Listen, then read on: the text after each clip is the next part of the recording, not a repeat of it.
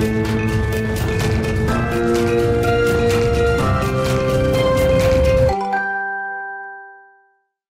Bonjour à tous et bienvenue dans Smart Boss, le nouveau rendez-vous des patrons et des patronnes. Je suis ravie euh, d'accueillir avec moi aujourd'hui Guillaume Richard. Tu es président et fondateur de WeCare, spécialiste des services à domicile. Bonjour. Bonjour.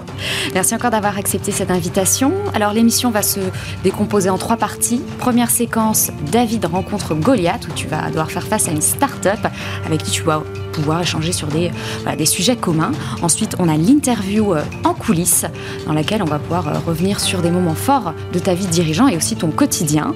Et enfin, dernière séquence, l'interview chrono qui, comme son nom l'indique, sera une série de questions euh, rapides. Eh bien, écoute, merci encore d'avoir accepté cette invitation. Et maintenant, on passe à la séquence David rencontre Goliath.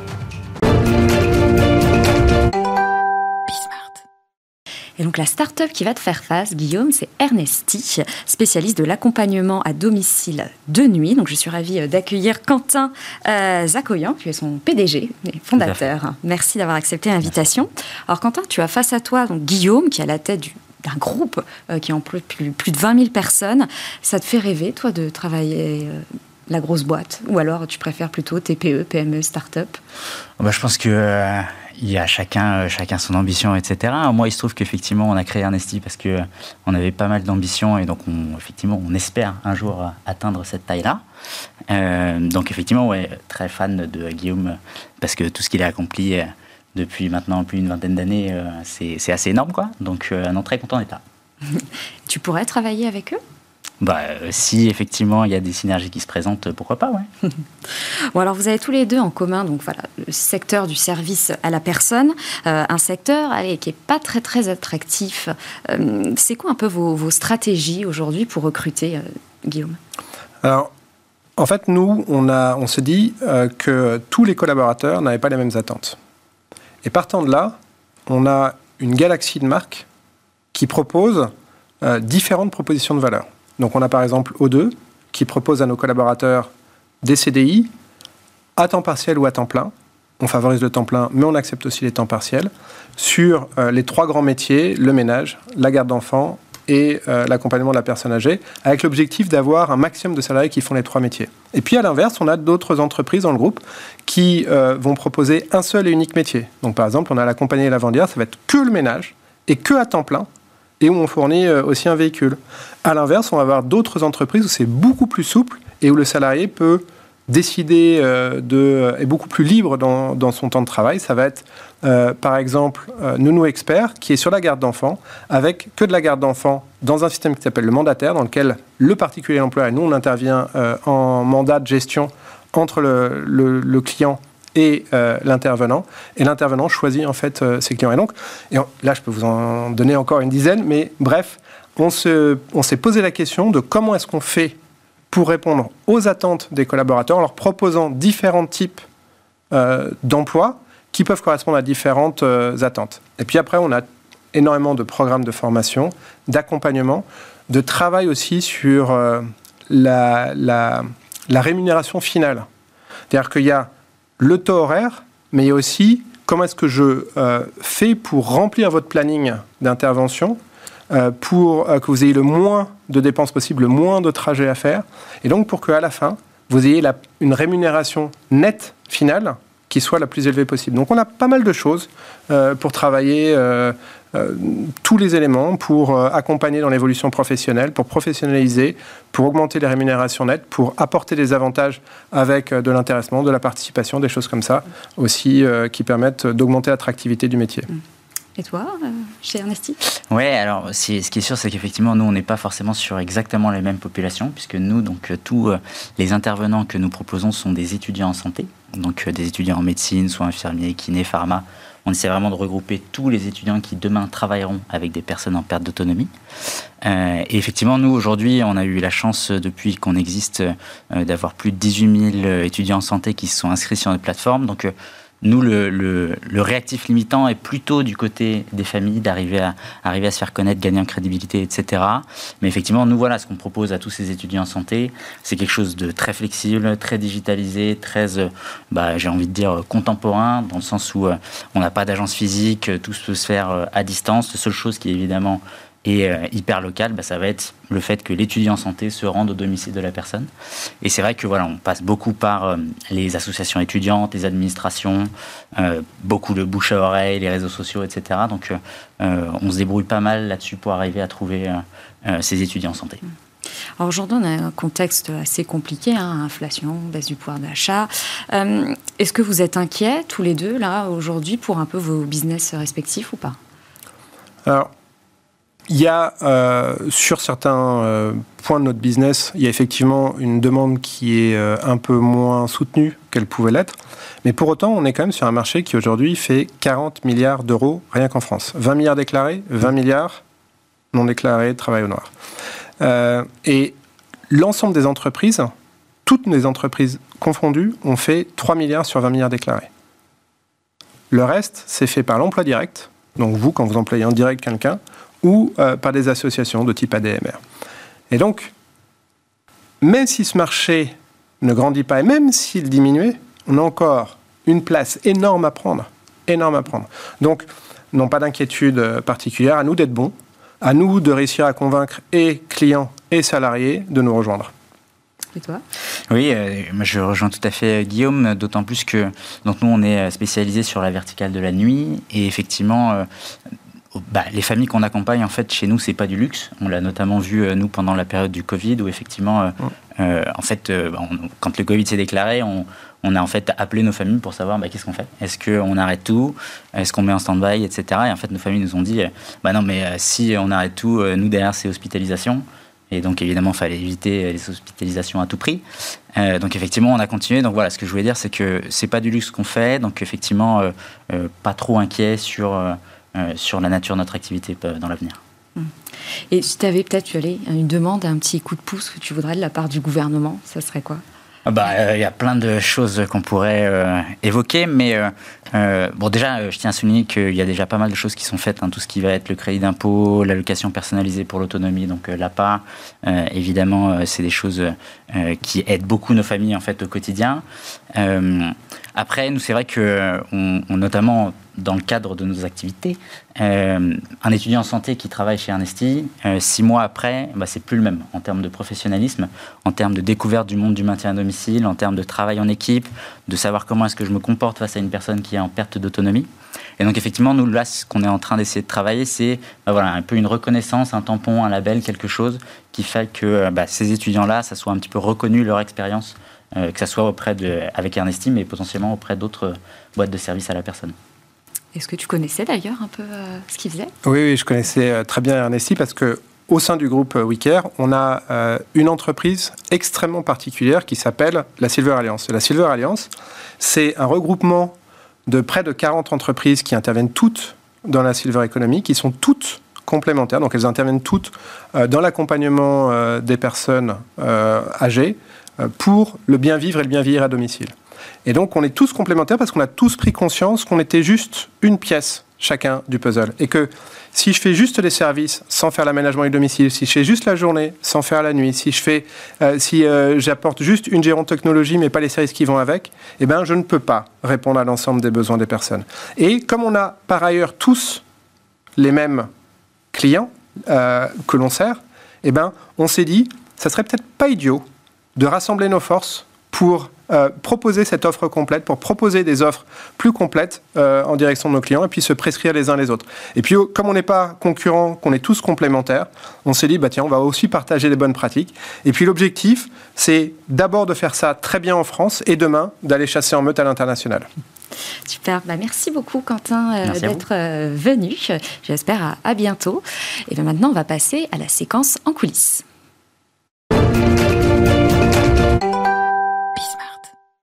Alors, première question. Tu t'es lancé allez, pendant la bulle Internet, fin 99-2000. C'était la galère ou, la grosse, grosse galère? Ah non, c'est lancé juste avant, en fait, la, la, bulle Internet. Euh, et à l'époque, je ne sais pas si tu te rappelles, euh, mais le modèle qui devait tout révolutionner, c'était le click and mortar. L'alliance du web et de l'économie réelle. Donc le click. Et nous, on avait un projet à la base euh, qui était un projet qui s'appelait At Home avec le arrobas, parce que tu sais, il fallait avoir soit deux O, soit un truc avec des at. et donc nous, on s'appelait At Home et on a rencontré très vite une boîte qui faisait à peu près la même chose dans l'économie réelle qui s'appelait Unipol. Et donc on a décidé de fusionner l'un et l'autre pour faire ce fameux modèle click and mortar, l'alliance du web et de l'économie réelle. Et donc on est arrivé, sauf que le temps qu'on arrive sur le marché, qu'on décide du nom aux deux, de euh, la répartition des parts, de la répartition des rôles, du business plan, on est arrivé euh, pour lever des fonds tout début avril 2000, juste après l'explosion de la bulle Internet. Et là, effectivement, autant tous les jours avant, il y avait 1, 2, 3, 5, 10 levées de fonds, Autant, si entre début avril et la fin de l'année, il y a eu cinq levées de fonds, c'était le bout du monde. Et je vais tout de suite tuer tout, tout suspense. Nous n'avons pas fait partie des cinq levées de fonds, donc effectivement, c'était un peu galère. Et derrière, bah, il a fallu euh, euh, reprendre un emploi salarié et gérer ça euh, pendant le soir, le week-end, pour les vacances. Il y a des associés qui sont partis. voilà, quoi, effectivement, ça a été un peu plus compliqué. Bon, depuis, après, ça, ça a énormément grossi. Alors, j'ai noté pas mal de, changements, forcément, en plus de 20 ans. Euh, le passage, notamment, de 80 services à domicile à une. Les bah, c'était ça, en fait. Au départ, on était une plateforme multiservice, et puis on a, dans les changements. Euh, parce que on a été obligé euh, de euh, changer notre business model et puis de, pivoter. Et donc, on est passé d'une plateforme de 80 services où on était nous-mêmes, on n'était pas opérateur, on était juste une marketplace, euh, à devenir nous-mêmes opérateurs, mais donc sur exclusivement un service L'idée, c'était de se, dire, plutôt que d'avoir 80 services sur une ville, c'est plus pertinent d'avoir un service, mais sur 80 villes. Bah, tu, disais justement pivoter, ça c'est un mot on entend beaucoup aussi dans le monde des, startups. Mais est-ce que euh, aujourd'hui, quand on emploie 20 000 personnes, on peut encore pivoter? Oui, parce qu'en fait, on a, on essaye de, on, a structuré le groupe avec un ensemble de, d'entreprises différentes. Aujourd'hui, il y a euh, une quinzaine de marques qui s'adressent au grand public. Et puis, il y a aussi des entreprises support à l'intérieur du groupe parce que je veux justement garder cet esprit entrepreneurial et cette agilité à l'intérieur de l'entreprise. Euh, ce qui fait que des projets sont développés en mode start-up par des intrapreneurs. Euh, et donc, euh, qui vont lancer leur nouvelle entreprise sur une nouvelle idée, sur un nouveau créneau on aurait pu lancer Ernesti au sein du groupe. Ernesti pourrait d'ailleurs rejoindre le groupe éventuellement à un moment ou à un autre, en y trouvant en fait tout un écosystème en y trouvant euh, des entreprises support. Euh, par exemple, nous, on n'a pas un service de com, c'est une entreprise de communication à l'intérieur du groupe. On n'a pas un service, euh, on n'a pas une DSI, on a une ESN, une entreprise de services numériques, à l'intérieur du groupe qui, qui, qui va avoir comme client les entreprises du groupe, mais qui ne sont pas obligés de faire appel à, cette ESN, et puis qui peut avoir aussi des, des, clients en dehors. Puis pareil, on a, il y a une centrale d'achat, il y a, qui est une entreprise en tant que telle, il y a une boîte de M&A qui est une entreprise en tant que telle, il y a une boîte de développement de la franchise qui est une entreprise en tant que telle, et qui euh, a comme client certaines des entreprises du groupe, mais aussi des entreprises à l'extérieur. Mm. Et donc on garde cette agilité et cette capacité à pivoter et à trouver euh, de nouveaux modèles et à, développer euh, différentes, euh, différentes propositions de valeur à la fois pour nos clients et pour nos salariés. Alors, j'ai lu dans pas mal d'interviews que tu te fixais toujours des, objectifs très hauts. Tu, Wicker doit être le leader mondial. Mm. c'est quoi? C'est de la, la mégalomanie, de l'ambition ou les deux? Les deux. Et je pense que, comme tous les chefs d'entreprise, je suis un peu mégalo. Parce que euh, on peut pas on peut pas quitter euh, le, confort du salariat si on n'a pas des euh, projets absolument hein, très ambitieux et si on n'a pas l'envie aussi de partager notre vision du monde et l'envie de changer, le monde. Et puis après, c'est une ambition. et je pense que c'est important de se donner des ambitions élevées et un, cap. Euh, ce matin encore, j'étais avec euh, Edgar Gros-Piron et il racontait que juste avant les Jeux Olympiques, en fait, euh, il y avait le directeur technique national qui les avait tous rassemblés. Et puis, il, y avait une vingtaine d'athlètes qui avaient plus ou moins fait un podium. Et donc, il leur a demandé, ben, les gars, vous êtes une vingtaine, j'ai que trois places, comment est-ce comment est-ce qu'on va faire pour choisir? Aidez-moi. Et donc, euh, les uns les autres commencent à expliquer pourquoi. Il y en a qui dit, ben moi, euh, j'aimerais bien, euh, j'espère, potentiellement, un jour, je pourrais. et puis, moi, je suis trop vieux, donc ça va être mes derniers Jeux Olympiques, donc il faut que je les fasse. Moi, c'est le rêve d'une vie. D'autres, ben, moi, je suis trop jeune, je vais te laisser ma place. Mais par contre, coach, retenez-moi pendant 4 ans, etc., Puis à un moment, il y en a un un peu gonflé qui dit Coach, prenez-moi parce que dans un bon jour, je pense que je peux essayer de faire un podium. Ok. Ça continue, les uns les autres s'expriment. Puis il y en a un, encore plus gonflé qui dit Coach, prenez-moi parce que je veux réussir à avoir la médaille d'or. Ok. Et puis, euh, Gros Piron, par l'an dernier, il dit euh, Coach, je vais vous faciliter la vie. De toute façon, vous n'avez plus que trois places. Vous n'avez plus que deux places parce que moi, j'en prends euh, une et vous pouvez d'ores et déjà mon nom, graver mon nom sur la médaille d'or parce que la médaille d'or, elle sera pour moi. In fine, et je vais l'avoir. In fine, lui, il a dit Je vais, il l'a eu.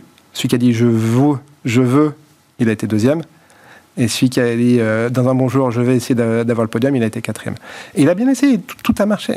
Et en fait, quand vous fixez ça, quand vous euh, le partagez, non seulement vous-même, vous devez, euh, vous avez un engagement que vous avez pris par rapport à vous-même, et puis c'est aussi un engagement par rapport aux autres. Et comme vous n'avez pas envie de passer pour un couillon, eh bien, vous mettez tout en œuvre pour. Et tout en œuvre pour, c'est-à-dire vous réfléchissez temps long, à partir du moment où nous, on avait fixé, dès 2005, on avait dit, bah voilà, on se donne 30 ans pour être numéro 1 mondial, 10 ans pour être numéro 1 français, 20 ans pour être numéro 1 européen, 30 ans pour être numéro 1 mondial, parce qu'à l'époque où on avait fait ça, on faisait 250 000 euros de chiffre d'affaires, le numéro mondial faisait 3,5 milliards. Donc, euh, comme on est un peu réaliste quand même, on s'est dit, voilà, on, fait ça en étapes, euh, mais on se donne ça. Et à partir du moment où vous avez cette vision lointaine, eh ben, ça vous oblige. Ça vous oblige à réfléchir temps long, ça vous oblige à aller chercher des gens qui sont meilleurs que vous, ça vous oblige à réfléchir dans les étapes que vous allez faire, etc. etc. Et tu, as fait un petit parallèle là, euh, enfin, tu as parlé de sport. Euh, j'ai vu aussi d'ailleurs que tu es un grand fan de foot, du PSG. Alors c'est qu'on fait souvent des parallèles entre le sport, l'entrepreneuriat. Est-ce que tu trouves que c'est un peu tiré par les cheveux ou non C'est vraiment légitime? Je trouve que c'est extrêmement légitime. Euh, parce que, est-ce que tu as déjà entendu une seule fois un champion qui a dit Waouh, mais alors, j'ai gagné, mais alors c'est un coup de bol monstrueux. jamais C'est jamais arrivé. Est-ce que tu as déjà euh, rencontré un patron euh, d'une boîte qu'il a créée, qui est devenu numéro un, qui te dit Waouh, mais alors là, mais on a eu un bol Incroyable, on n'a rien fait. Euh, puis c'est arrivé par là, comme ça, par hasard, par chance. Non. À chaque fois, à chaque fois, on va te dire Ben voilà, c'était une volonté de tous les instants. et on a fait les sacrifices qu'il faut pour. On a bossé pour. On s'est structuré pour. On a fait les choses qu'il faut. Et donc c'est là où c'est en fait c'est super important. C'est-à-dire que à partir du moment où tu dis je vais faire ça, tu t'engages, tu engages l'entreprise, les gens qui te rejoignent dans l'aventure savent aussi quel est l'objectif de l'entreprise, donc on partage un rêve ensemble, on rêve ensemble. PSG Dream Bigger, on rêve plus grand et on rêve plus grand ensemble. Et donc euh, on va mettre en œuvre tout ce qu'il faut pour. Euh, tu as récemment aussi, j'ai vu déclarer, alors non, c'était peut-être pas si récent que ça, mais dans une interview aux échos, que le patron doit être le premier commercial de son entreprise. Alors oui, évidemment, tu, tu as le, pull avec euh, marqué. J'ai le pull, j'ai les boutons de manchette, j'ai les baskets. Oui, le, chef d'entreprise doit être le premier commercial de son entreprise. Si nous-mêmes, on n'est pas ultra fiers de notre entreprise, qui le sera?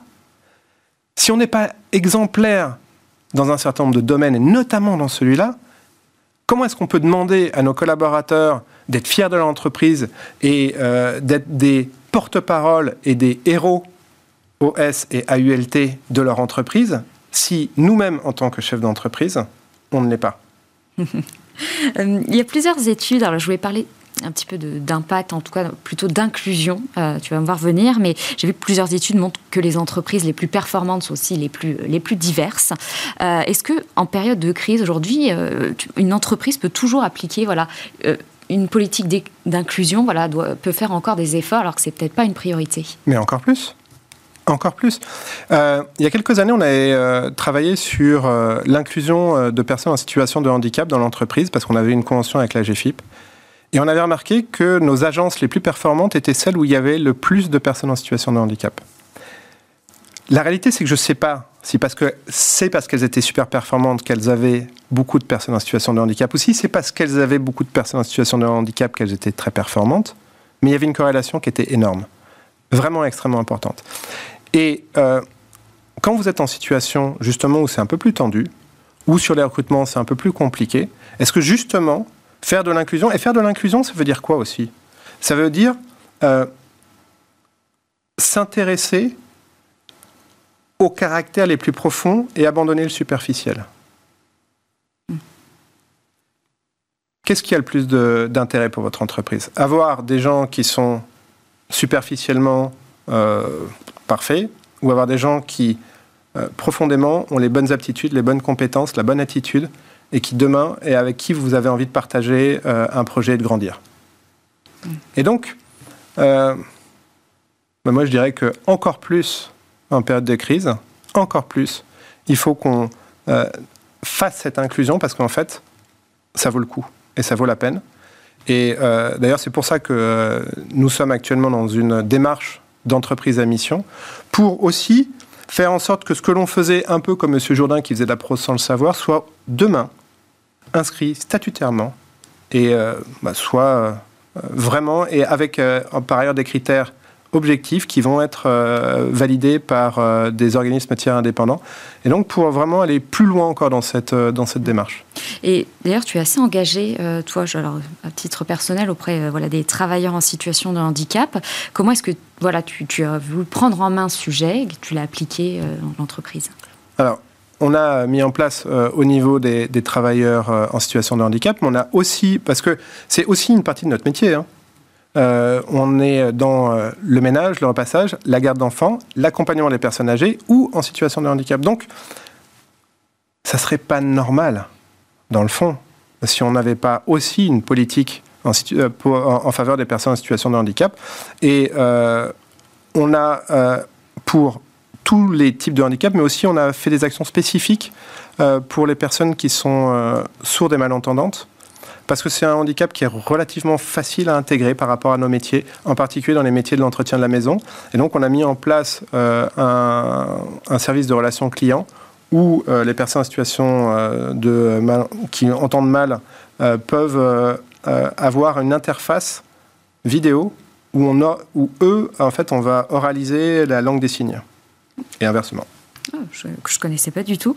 on entend aussi, alors beaucoup, alors notamment les jeunes, euh, disent je veux un travail voilà qui, a du sens. Euh, même de plus en plus d'entrepreneurs qui se reconvertissent. Euh, est-ce que tu, crois que c'est vraiment un nouveau phénomène? Est-ce que d'ailleurs toi tu le vois chez toi? Ou vraiment, vraiment les gens n'y pensaient même pas du tout avant? Alors oui, c'est un phénomène qui s'accentue. Et aujourd'hui, on a beaucoup d'entrepreneurs qui nous rejoignent parce qu'on a un mode de développement avec des salariés, mais on a aussi un mode de développement en franchise. Et je pense que sur plus de 90% de nos franchisés, qui sont donc des entrepreneurs en franchise, le point du sens et des valeurs est primordial et est le moteur de leur engagement dans ces métiers.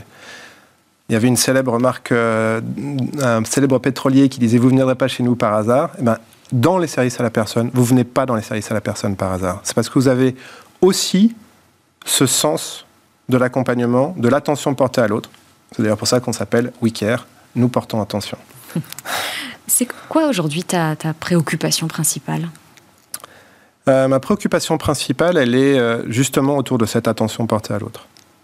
Comment est-ce qu'on peut euh, davantage exprimer cela à la fois pour nos clients, mais aussi et surtout pour nos salariés Parce qu'il y a un point qui était au départ une intuition qui est assez rapidement devenu une conviction et maintenant une constatation, c'est qu'un salarié heureux, un salarié épanoui, c'est à 99,9% l'assurance d'avoir un, client satisfait. Et il y a un des grands penseurs du XXe siècle, Jean-Jacques Goldman, qui nous chantait euh, Il changeait la vie et qui explique que euh, à sa tâche chaque jour, il changeait la vie parce que c'est dans la façon aussi dont on fait les choses. C'était un cordonnier, un simple cordonnier, il faisait des souliers si jolis, si légers que nos vies semblaient un peu moins lourdes à porter. Il mettait du temps, du talent, du cœur, ainsi passait sa vie au milieu de nos heures, allant des longs discours, des longues théories. À sa tâche, chaque jour, il changeait la vie. Et derrière la ritournelle, en fait, ce qui est dit, c'est que dans la façon dont on fait le métier, la façon dont on fait le métier est parfois plus importante que le métier en lui-même. Et quand vous mettez du cœur, quand vous mettez euh, du cœur dans l'accompagnement d'une personne âgée, dans le cœur dans l'accompagnement d'un enfant, du cœur même dans le ménage, et que derrière, vous pensez au client et à la réaction qu'ils vont avoir quand ils vont rentrer chez eux et que ça va faire waouh. Même quand vous allez, euh, euh, vous, dans n'importe quel magasin avec l'hôtesse de caisse, vous souriez. Est-ce que ça illumine pas votre journée? La façon en fait dont vous faites votre métier est plus importante que votre métier en tant que tel. Et alors aujourd'hui, quand on est à la tête d'un grand groupe comme le tien, euh, est-ce qu'on n'a pas envie de retourner entreprendre, aller avoir de nouveau les mains dans le cambouis? Mais j'arrête pas j'arrête pas d'entreprendre. J'arrête pas d'entreprendre parce que le groupe, il est composé euh, d'une grande entreprise, O2. O2, c'est euh, sur les 450 millions du groupe, O2, c'est 350 millions. C'est, euh, on a 12 000 collaborateurs en direct, il y en a 6 000 chez nos franchisés. C'est, c'est, voilà, une grosse entreprise. Et puis, à l'intérieur de l'entreprise, il y a plein de petites startups. Il y a plein de petites startups. Tout à l'heure, je te parlais euh, de Nounou Expert, mais euh, on a aussi la compagnie Lavandière qu'on a créée euh, il y a deux ans et qui aujourd'hui a déjà pratiquement 30 agences, qui emploient déjà 400 personnes et qu'on a créé de rien. Enfin, voilà, il y, a, deux ans. on a Eau de Travaux, on a plein de petites boîtes qu'on a créées comme ça. On a Autonomia, on a plein de boîtes qu'on a créées de rien. Et donc, on a plein de projets pour euh, développer euh, des nouvelles idées. Et puis moi, je, je, enfin, c'est quelque chose qui me passionne, quoi. Mmh. D'accompagner aussi des intrapreneurs, parce que ça, c'est une notion aussi qui est extrêmement importante, celle d'intrapreneur. J'entreprends à l'intérieur d'un groupe. Quand vous écoutez les Français, il y a 63% des Français qui vous disent j'ai envie d'entreprendre un jour ou l'autre. Mais en fait, il y en a très peu qui passent à l'acte. Et pourquoi ils ne passent pas à l'acte? Parce que c'est compliqué de devenir... Et puis, on n'est pas accompagné, on quitte le confort quand même du salariat. On va prendre des risques. Euh, et donc, si vous pouvez limiter les risques en accompagnant euh, dans un cadre qui est celui de l'entreprise, qui fait que vous pouvez vous concentrer juste sur les parties sur lesquelles vous êtes bon, parce que la difficulté à être entrepreneur, c'est que vous avez à la fois géré de la compta, de la finance, du commerce, du marketing, de, de l'ASI, du juridique. C'est Stop On peut pas tout faire, on peut pas tout maîtriser. Et pourtant, on vous demande de tout maîtriser.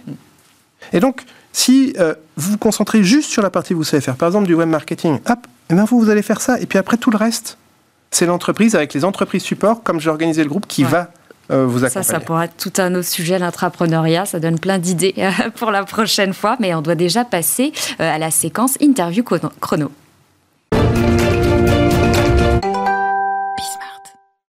Première question, sport. Ah. Quel est ton joueur de, du PSG préféré? Kylian Mbappé? Et pour une raison très claire, c'est qu'il sait exactement où il veut aller et il se donne les moyens d'atteindre ses objectifs. Une entrepreneuse ou une dirigeante française? Que je kiffe euh, ah, J'en ai plusieurs. Euh, il y a euh, Maëlys Kanzler, personne incroyable, euh, qui a créé euh, Crèche Attitude, qui après a, créé des, habitats inclusifs, qui là maintenant est sur un autre projet qui est absolument incroyable. C'est une fille qui est top. Euh, il y a Émilie Le Goff, euh, qui a créé Troops. Enfin bref, j'ai plein de copines qui sont top et qui sont incroyables. on a parlé de ton engagement dans l'handicap. Est-ce que tu as un autre combat? Oui, la violence faite aux femmes, la violence contre les, violences contre les femmes, les violences faites aux femmes. On a, j'ai même créé un fonds de solidarité qui est doté de plus de 5% des actions du groupe et qui vient en aide aux femmes qui sont victimes de violences conjugales. un de tes meilleurs souvenirs chez Wicker? Euh, Un jour où euh, j'ai reçu euh, un SMS d'une de mes collaboratrices, qui a un SMS incroyable, qui me dit sans ce job que j'adore et cet accompagnement avec le fonds de solidarité, je serais plus de ce monde. Et il y a euh, ces gars-là qui avaient dit s'il y a 50 ans, t'as pas ta, pas ta Rolex, t'as pas, as planté ta vie. Moi, je pense que s'il y a 50 ans, t'as pas changé la vie de quelqu'un et apporté ta pierre à l'édifice, tu mm. t'as pas réussi ta vie. Et là, ce jour-là, je me suis dit, waouh. Merci beaucoup, euh, Guillaume, d'être venu dans cette émission. Et merci à vous euh, d'être toujours présent. Et je vous donne rendez-vous la semaine prochaine pour un nouveau numéro. Au revoir.